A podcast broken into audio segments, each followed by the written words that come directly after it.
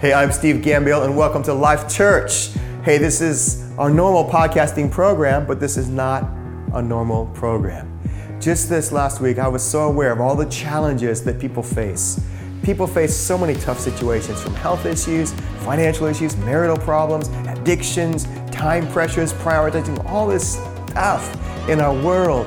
And it just it just hit me so strongly because we were entering into our normal Sunday experience, and yet God has something incredible for each and every one of us. But we have to be honest, we have to open up our time, open up our minds, open up our hearts. And whatever you're going through, whatever circumstances you're facing right now, today, I really believe in these next 30 minutes, the Holy Spirit wants to help you get through some of these challenges. So let's get started.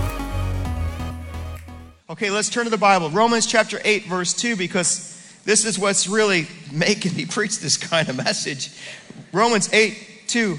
Because through Christ Jesus, the law of the Spirit who gives life has set you in bondage. Because of Christ Jesus, the law of the Spirit has put us into predictability and routine and organizational boredom. Are you that person like me? When you see predictability, you, you jump ahead and you know what's going to happen. And, and you see the end result. And then when the end result turns out to be better than you'd hoped, you're like, wow, that's amazing. That's really good. Here's the problem with this I was so beaten down by my past that when I began to imagine my own future, I actually imagined that bad things were going to happen to me in the future because of how I was brought up and because of some of the things that I dealt with. Now, that, that means that when I read this, when I read Romans 8, verse 2, and I think about it, because through Christ Jesus, the law of the Spirit who gives life, I qualify what this word means when I read, Jesus has set you free. Right? Now, now I qualify that. I qualify that. So I'm like, yeah, he set me free. Yeah, he set me free. So I have salvation. Whoop. Going to heaven. Yay. Let's start a party. I'm going to heaven. This is so good. I'm going to heaven. I'm going to heaven. But my life on the earth is crap. But it's okay because I'm going to heaven. I'm going to heaven. I'm going to get there. I'm going to get there. My wife hates me. My kids don't talk to me. But it's okay because I'm going to go to heaven. I'm going to go to heaven. And I'm going to go to heaven. Christians, we're supposed to have heaven now. We're supposed to have heaven on the earth today. Today. Today. And I'm trying to teach my own kids. I'm trying to teach that when you walk on righteousness on one side, and when you walk in peace on the other side, that brings heaven to earth. That's what I'm trying to teach them. And they're like, well, freedom means that I can do what I want. No, freedom doesn't mean that. Freedom in our society today does not mean freedom. We say, well, we want to, we you know, I was born as an American. And uh, you know, I have to say the national, the, the, all, the, all the American stuff that, that English people hate so much. They hate it. I pledge allegiance to the flag of the United States of America and to the republic for which it stands, one nation under God, indivisible, with liberty and justice for all. Put your hand on your heart. Come on, somebody, put your hand on your heart. And if you're, if you're, if you're in class, you don't put your hand on your heart, then you're like, liberty and justice for all. Liberty and justice for all. But we don't talk about freedom, we talk about liberty. And in the West, today. We talk about freedom, but we don't have freedom today. There was an, an immigrant and he moved to the, uh, to the UK. And he thought, I have freedom. I can do whatever I want. So this person decided, I'm not going to pay my taxes. I'm not going to pay my bills. And then he went out one day, got mad at his neighbor, and he said, I have freedom. So this person, this immigrant, punched his neighbor in the nose because he had freedom. Well, that man got hauled up before this court here. And he said to the judge, I have freedom.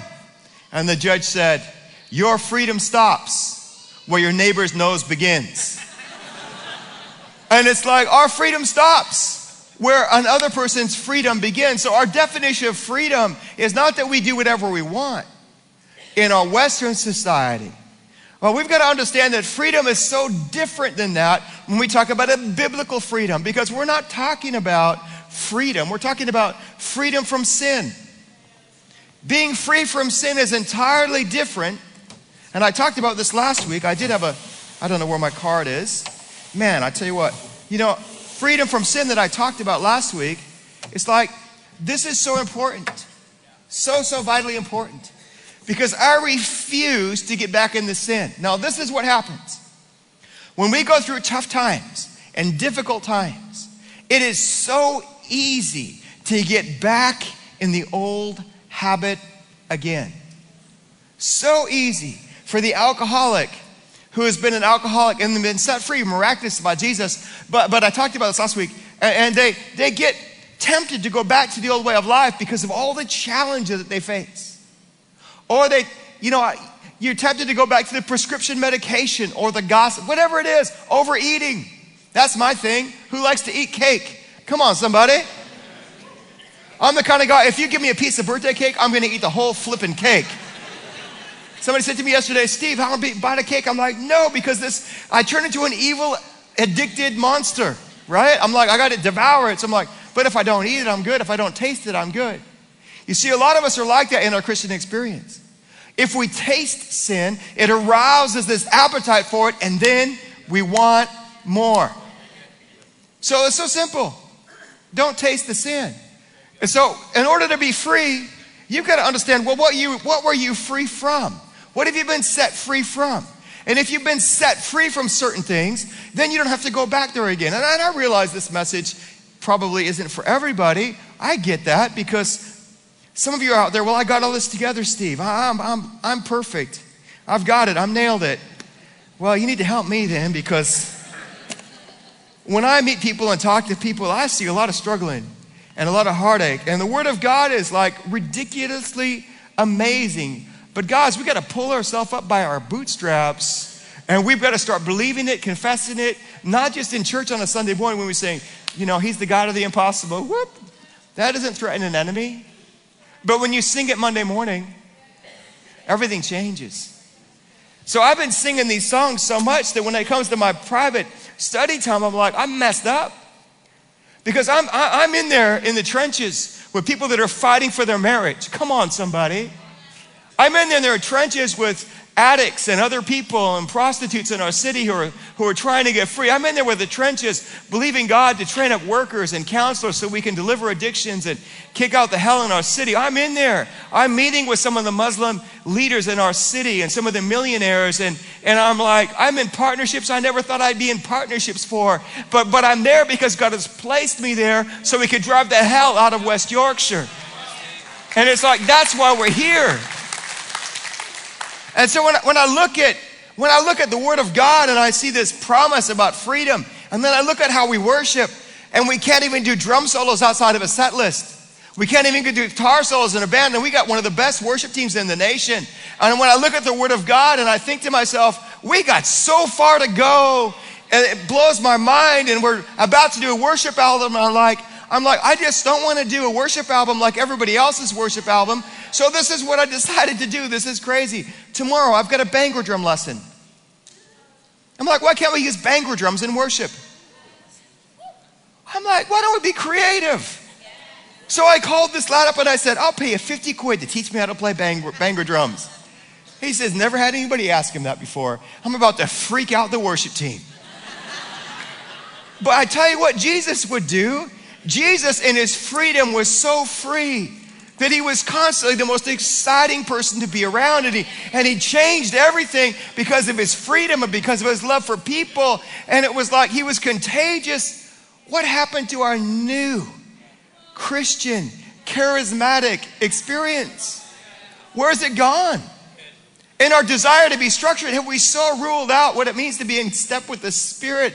Oh my gosh we've got to get back to that place I mean, this guy called me this week. He said, Steve, let's talk about stuff. And I went and I found myself in the office of one of the leading millionaires in a city, and he's a boxer. Are there any boxers in the house? And there, in his, in his boardroom, he has the boxing gloves. This is so cool. From Muhammad Ali's Olympic debut. And then he's got Sugar Ray Leonard, and then he's got all these other guys. He's got Mike Tyson, Evander Holyfield. And I'm sitting there thinking, you're in Bradford. You shouldn't have this stuff in Bradford. You shouldn't be in Bradford. Why are you in Bradford? And we start talking. He's like, Well, I want to make a difference. I want to help somebody. And he's just right to the front. And I'm like, So I'm praying, I want to help somebody. And what does God do? God's like, He's going to send us people like that to help us to build this 10 million pound center that we want to build here on this site. And it's like He's going to send people to help us get the job done in our generation. So it's like, now I expect a phone call. I don't know where it's going to come. I don't know where it's going to leave me, but I'm like, it's the most exciting thing when you don't know what's going to happen next. When you've got your own plans, but you're so far out of the boat following Jesus that you don't know where he's going to go. How far out of the boat are you? Because some of us, we're so uncomfortable. We just tip one toe out of the boat, we want to get back in again. We was like, tip one out of the boat, get back to our structure, get back to our cozy Christianity. You know, I'm not going to introduce myself to somebody. I'm going to sit in the same seat, in the same place, in the same message every week for the rest of my life. I'm going to go at the same time to Life Church. I'm going to be involved with the same people. It's like that's we're just that far out of the boat. I, I, I am not that person. I am so far out of the boat. I moved following Jesus and it brought me to sunny old Bradford, and I'm so glad for what Jesus does. How far are you willing to move? How far are you willing to go outside of the boat to follow Jesus? Because Jesus is like, he's like that character from Matrix. Come on. How far are you going to go? One step? Two steps? How far are you going to go? What's freedom look like? Acts chapter 10, verse 38. Go ahead and turn to it. Put it up on the screens. Acts chapter 10, verse 38. It's a great thought because this is how Jesus used his freedom. Acts chapter 10, verse 38. This is what he said. It's a very simple principle, but it's right through our life. And the Bible says this God anointed Jesus of Nazareth with the Holy Spirit and power. And Jesus went around doing good and healing all who were under the power of the devil because God was with him. There we see Jesus out working.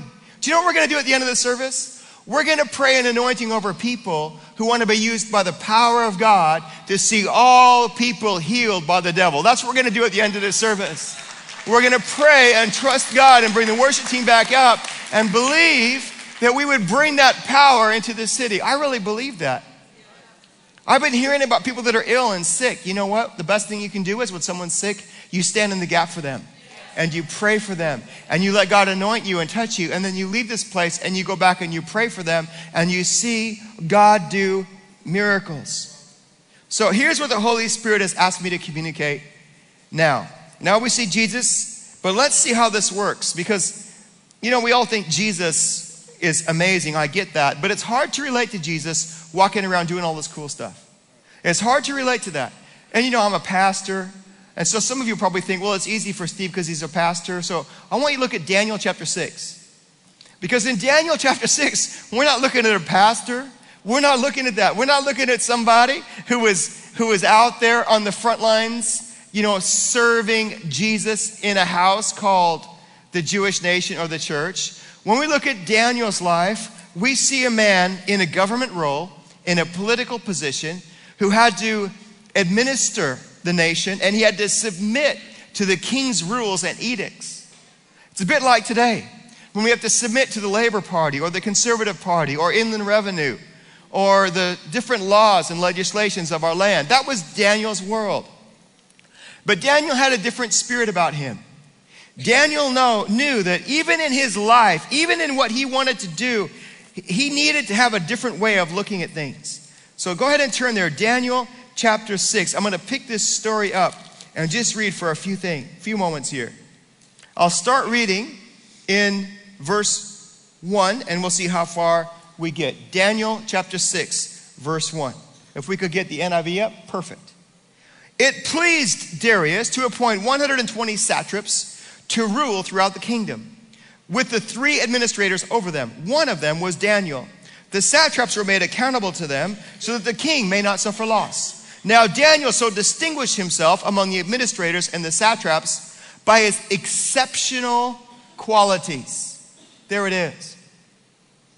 Exceptional qualities are what we should have in the house of God. when we're in the workplace, we should have exceptional qualities about us.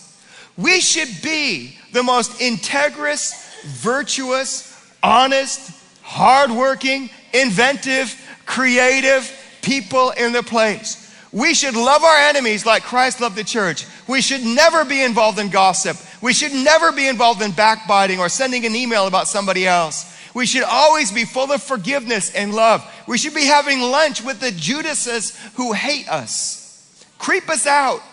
Wow, this is hard. This is what I love to do. When I know somebody has a problem with me, and I get different people to reply and they, they approach us a different way. But when I know somebody has a problem with me, I walk up to them and I give them a hug. It's awesome. Now, if you're a man and you've got a problem with me, I don't hug you straight away, so it's cool. I usually like, you know, do a handshake or do a high five. But I did it the other way, other day. I, I gave somebody a great big hug, and they were like kind of awkward, and so I squeezed tighter. squeeze tighter, grab, squeeze tighter, big old hug, squeeze. Then I go, squeeze tighter. Give him a big hug, and then I, I said, "I love you, buddy." See, what other people would do in a conflict like that is they would start a conflict. They would, sort of, they would, they would start a, a, a complaint or they would try to involve somebody that's negative. What do you do? You start doing that, treating people like that, they're going to get defensive. They're going to have a reason now to dislike you. They're going to have a reason to be able to hate you. But if you want to be free and free indeed, if you want to be free in the way you think, you've got to approach this a different way. And I, have learned this now. When I love somebody, and even when they dislike me, guess who ends up feeling free? I walk away from that conversation feeling free. I don't know about the other person, but I know I have done my job in sowing a seed for a step of freedom. Because this is what I've learned that person who doesn't like you, they are not the devil incarnate. They are not the evil enemy. And I used to think like this years ago. Years ago, when I went to Bible school, I was taught that if people aren't with you, they're against you. Ooh, that church down the road. If they're not with you, they're against you. Ooh, the Anglicans, the Catholics, the Baptists, the Methodists, the different ministry streams. Ooh, if they're not with you, they're against you. You know what that is? That is a lie from the pit of hell. Psalm 133 says that where the blessing of the Lord is, there is unity. Right? Okay, now I know that they, think, well, what does that mean, Steve? Should we all go join different churches? So people don't, don't teach this, pastors don't teach this because they want to keep people in the church. They want to keep people in the church. They want to keep people in the church. But here's what God wants us to do. He wants us to equip the church to go into the world and reach people in the world. It's a totally different focus. Oh my gosh, tonight, you guys, I'm preaching at the York Minster Cathedral place. What's that called? I don't know, the belfry or something. I don't know what that is. And you know what? I've had to repent before I even go because when I first walked in uh, to some of these places and, and there were like dead people in coffins, I was like, you can't put dead people in church. At least, not that are really dead. I have plenty of dead people in my church. They're just asleep, but they're not really dead. But, but I'm like, and I, and I used to make all these bad jokes about it and all the rest of it, and it tells me how far I've come. When, when, when now I, I see the body of Christ for what it is and all of its diversity, and I realize that those of us who have received the love of God, we have a responsibility to share the love of God. We don't get the right to choose who is our Christian brother and sister. We don't get that right. We don't get that right. We just follow Jesus and He decides who's on our team. We don't get that right. But we've made it like, oh no, we're, we're not cool with that. We want to just we want to not be involved in all that. I'm like, guys, we have to change our mindsets. And here's Daniel. He understood all this. He wasn't bothered about the rubbish. And I've heard this about our church from different people. I've heard that we're political. Not political like, which are you, labor conservative, but we're, we're like, you know, there's politics in church life.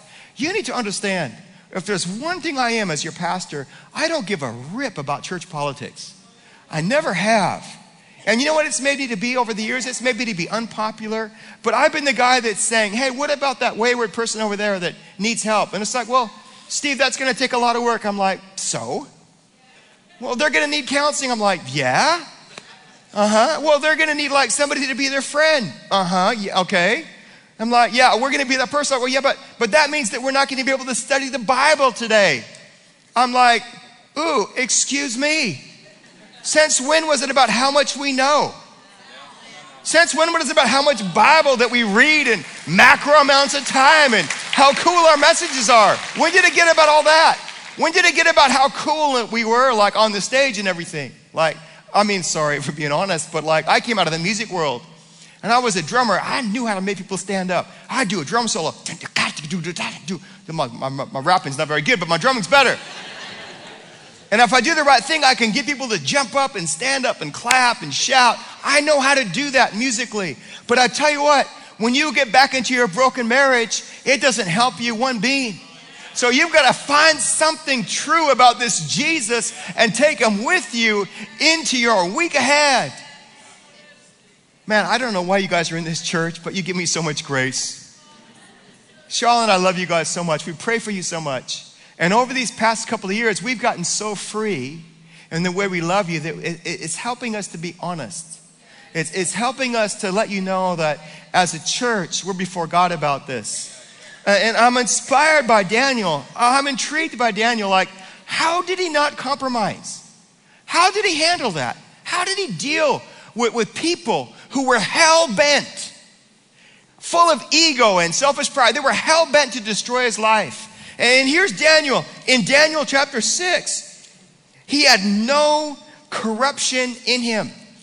Now, that means this every area of his life was free. There was not even the hint of corruption in him. And he was in an evil, hell bent uh, religion, and it was full of bondage and compromise. But, but he had no problem with dealing with the LGBT issue of his day. He had no problem about it. He, he, was wise about it. He had no problem in dealing with some of the issues. He wasn't involved in pornography and child pornography and the other traps. He was not an addict. He was not sacrificing himself or getting wasted or drunk. He had no corruption in him. We've got more compromise in churches today than I think there has been for a long time because preachers are so frightened to live free. We're so frightened to talk about some of this stuff. But if we want the spirit of Daniel in our houses, we want to see God do great things, it's time for us to be incredibly honest. If you struggle with a sin, that doesn't make you a sinner. That just makes you a person who needs the grace of Jesus Christ. Okay, now you got to understand this. It's like, this is so pertinent. It's like, if you're struggling with sin and you oh, you know, I failed. Oh, I'm broken. Nothing's to ever fix me. I'm, woe is me. You're to sink into depression. And if you sink into depression, you're not going to be able to change. You're like, yes, I failed, but I'm not a failure. Oh, I've screwed up, but I'm not a screw up. Oh, I'm broken, but there's still hope for you. And what happens is you get one foot up and you're like, life is hard, but I know God is with me. I'm going through a tough time, but Jock's my brother. I'm going to talk to Jock, and Jock's going to pray with me, and we're going to take a couple of steps forward together, and you start to feel stronger again. Here's what an enemy wants you to think oh, you're a failure. Don't go to church. Don't call your brother. Just make sure the image of you looking good as a Christian is good. One step down. Don't tell anybody how you really feel. Don't tell anybody your real struggles. Two steps down. Why don't you just stay in bed and watch a podcast today? Three steps down. Before you know it, you're in bondage and your freedom, your very freedom that was designed to help you changes. Let me show you what this freedom is. God put it on my heart to show this to you today. It's from an old movie. And the old movie is called Braveheart. Uh, and, and I know you're like, I know you're like, many of you have seen this film, but I'm asking you, how many people have not seen the movie Braveheart with Mel Gibson? Raise your hand. Yeah, there's a lot. There's a whole generation that have not seen this film. And in this film, you know the story, this Scottish, I want to kick the butt of the English. Then they come and destroy them. And there's a scene in the film. There's a scene in the film. William Wallace comes in and they said, You're not William Wallace. William Wallace is seven foot two. And Mel Gibson playing the part says, he's so funny. I can't do it like him, but I'm going to try. He, he says, all right, if William Wallace was here, I know it's an awesome accent. William Wallace is here. He shoot, what did he say? He, I can't remember what he says, but I know the last line is, he'll shoot lightning bolts out of his ass and destroy the English. oh, it's so funny. But come on, let's watch Mel Gibson say it because he says it better than I do. What's next is amazing. What will you do with your freedom? That was the title of my message, by the way, but we kind of got pear shaped on the way in. What did Daniel do with his freedom? What did Jesus do with his freedom? Look what happens next. Play, just let the clip roll a little bit further. Watch that movie this week. At the end of the movie, course, he dies. He's hung, drawn, and quartered. And in his last breath in the movie, I know it's the movie, it's actually not really historical, that part of it, but it makes for a good preach. And he shouts out, Freedom at the end. what is it? It, was, it was, wasn't even William Wallace that shouted freedom, but that doesn't matter. In the movie, it works. And God can use all kinds of things to help you discover your freedom. Go back to Daniel. What happens? These enemies come after Daniel and they decide, they say, Daniel, you are going to be the leader of the biggest nation on the earth. So, this is what they decide to do. They go after Daniel by corrupting the king because they can't corrupt Daniel, and they issue a law. And the law makes it illegal to pray to anyone except for the king. And if you pray to anyone except for the king, you are destined to be instantly killed. Now, that's the edict. Now, this is Daniel. This is how he does this in verse 10. Three times a day, Daniel goes upstairs to a private room and he gets down on his knees and he prays and he gives thanks to God just as he had done before. Church, I'm calling you to pray. I'm calling you to pray for your marriage, for your children, for your future, for your nation. You go to a place, if it's a toilet, a hallway, a private room like Daniel did, and he prayed three times a day. Of course, the men who decided that they were going to capture him and, and do this, they knew he was going to do that, so they came and they caught him praying. And they took Daniel to the king. And when the king heard that Daniel had broken the edict, it says the king was greatly distressed because the king did not want to do this to Daniel. But Daniel was using his freedom to serve God. What was happening is simply this the enemy your devil, the adversary, the lion, he wants to cut off the source of your freedom. The source of your freedom is Jesus Christ. And so if your source is cut off, then everything else begins to entropy and it begins to erode and it begins to fail. And Daniel knew this. So Daniel went up there and he prayed in a private place. He didn't look for conflict, but he prayed and he, cried, he cried out to God. What would our lives look like? What would our church look like if every time we faced addictions our problems our challenges, we just took two minutes to go up and pray and call on God? I'm telling you what would happen. I believe that revival would sweep West Yorkshire. With just a few hundred people in the room right now, we could cause revival by doing that one simple thing. And this is what happens. The king distressed, you know the story, they take him and they throw Daniel into a lion's den. And they put a stone, a two ton stone, just like the stone that was put thousands of years later that blocked Jesus in the cave. And it was sealed with the king's signet ring. And there he was left overnight. You see, sometimes when you start to serve God, you end up going into greater challenges than you thought. See, he was praying. Many of us think, well, we pray, we're going to have a breakthrough. This the song isn't there. This is the place of breakthrough. Well, how come my breakthrough's not happened yet? Anybody ask that kind of prayer? I do. How come my breakthrough's not yet come? And here's Daniel. His breakthrough didn't come. In fact, it was the opposite. He was thrown into a prison, thrown into a jail cell with lions for crying out loud. But you know what he did? He did in the he did in the cave with the lions exactly what he did in the bedroom he did exactly what he trained himself to do. I believe he got down on his knees and he prayed. And he said, God, You're with me in this place, in the darkest of dark, with these ferocious beasts. But God, I know you're going to protect me. Do you know what some of you need to do this week? God, you're going to protect me from situations going on right now in my business, going around. You call on God. God, you're going to protect me in the situation. You're going to see God turn up in spades. You're going to see God do things that would blow your mind. But can I speak to the men of God in the house? You've got to stand up for your families, man. You've got to be the first one that sets the tone for the rest of the family. In my household, as for me and my household, they will serve the Lord. It's not an option. They will come to church. It's like, I know my wife's strong. I get that. We should empower the girls to be strong. But men, don't ever let your wives take the lead without you stepping up first. You step up first as the first among equals and decide to serve God with all of your heart. And when Daniel did that, an earthquake happened, a revival happened, a revolution happened. But no one saw it. The revolution was that he got to use lions as a pillow. Woo! Warm lions, cozy lions, cozied up with these things. And of course, the very next day, the Bible tells us that the king, he'd been up all night praying. He was distressed. He didn't sleep. And he came, and when he rolled it back, he said, he said, Daniel, Daniel, are you there? And Daniel was there. He was alive. He was alive in the midst of his struggles. So the king brings him out. And you know the story.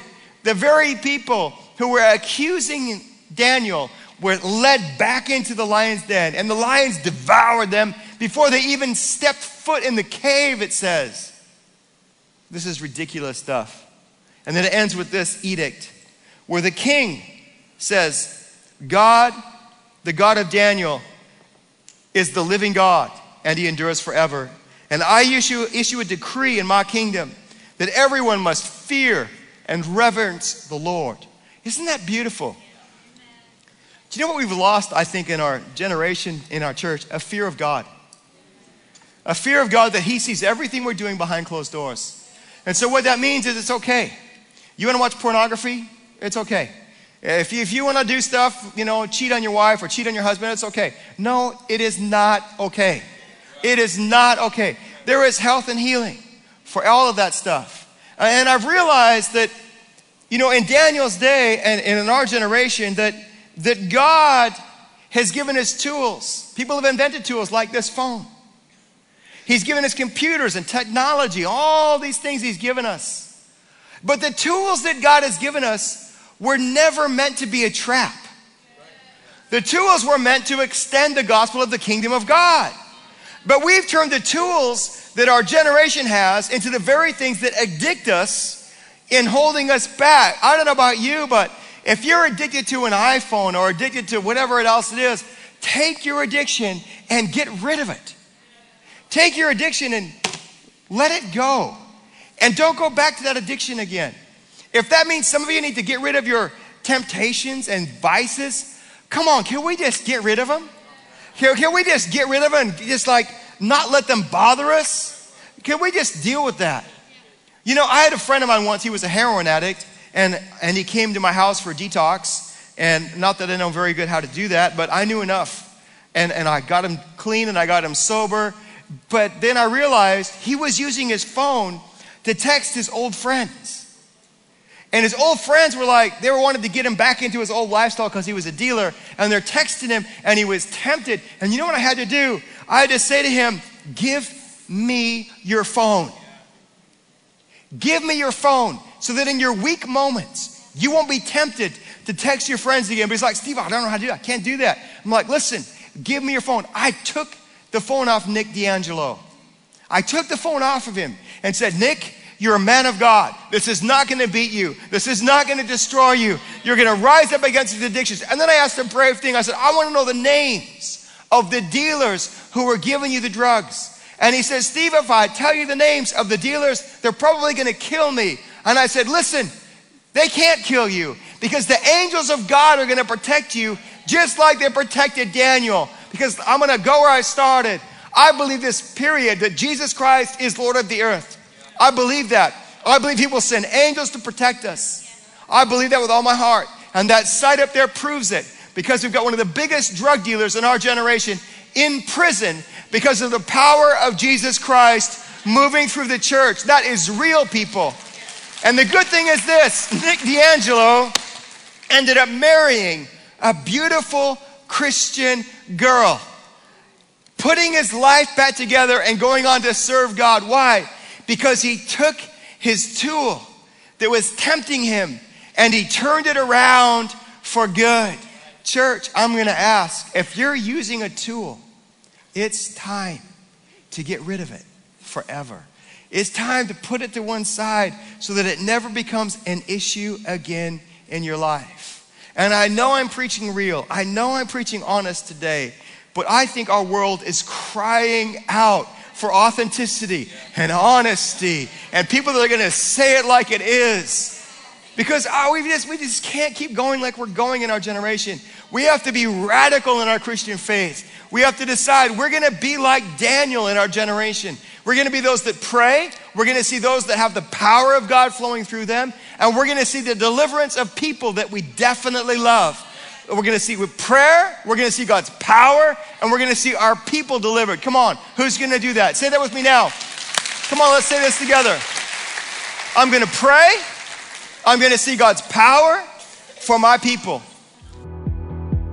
Hey, you know what? That was not a professionally produced program. That was just raw, authentic, God is for us stuff. And whatever you're facing in life, if you're honest and you approach Him with a sense of openness, God will meet you wherever you are at today. Whatever your addictions, whatever your challenges, whatever you're going through, whatever your past things that are habitual, that are holding you back, I'm here to let you know that it is for freedom that Christ set you free. So let's be open to that freedom. Let's ask God, help us to get free from all these different challenges. then let's focus on what we use our freedom for. Hey, we would love you to visit one of our services, but if you can't make it, wherever you are today, open up your heart and mind to Jesus. He loves you. He's got an incredible plan and purpose for your life. And remember that we are entirely for you. So we're praying for you to have a great week, month, and year ahead. Coming this November, XL Men's Conference with the theme Fight the Good Fight of the Faith from 1 Timothy 6, verse 12. Join us at Life Church for this power packed gathering that will help you to be a better man, brother, friend, and husband. Hosted by lead pastor Steve Gambill, XL Men's Conference 2017 will feature amazing worship and guest speaker Miles McPherson former NFL football player and pastor of the Rock Church in San Diego. You were born into a war where God said, I want you to have dominion over the powers of darkness in your life. I want you to have dominion over the powers of darkness in other people's lives and set people free. That's what you were made for. XL Men's Conference takes place at Life Church in Bradford on Friday the 17th and Saturday the 18th of November. Join with us, be impacted, and leave stronger. Tickets are £35. Book now. Go to xcelconference.com. That's xcelconference.com.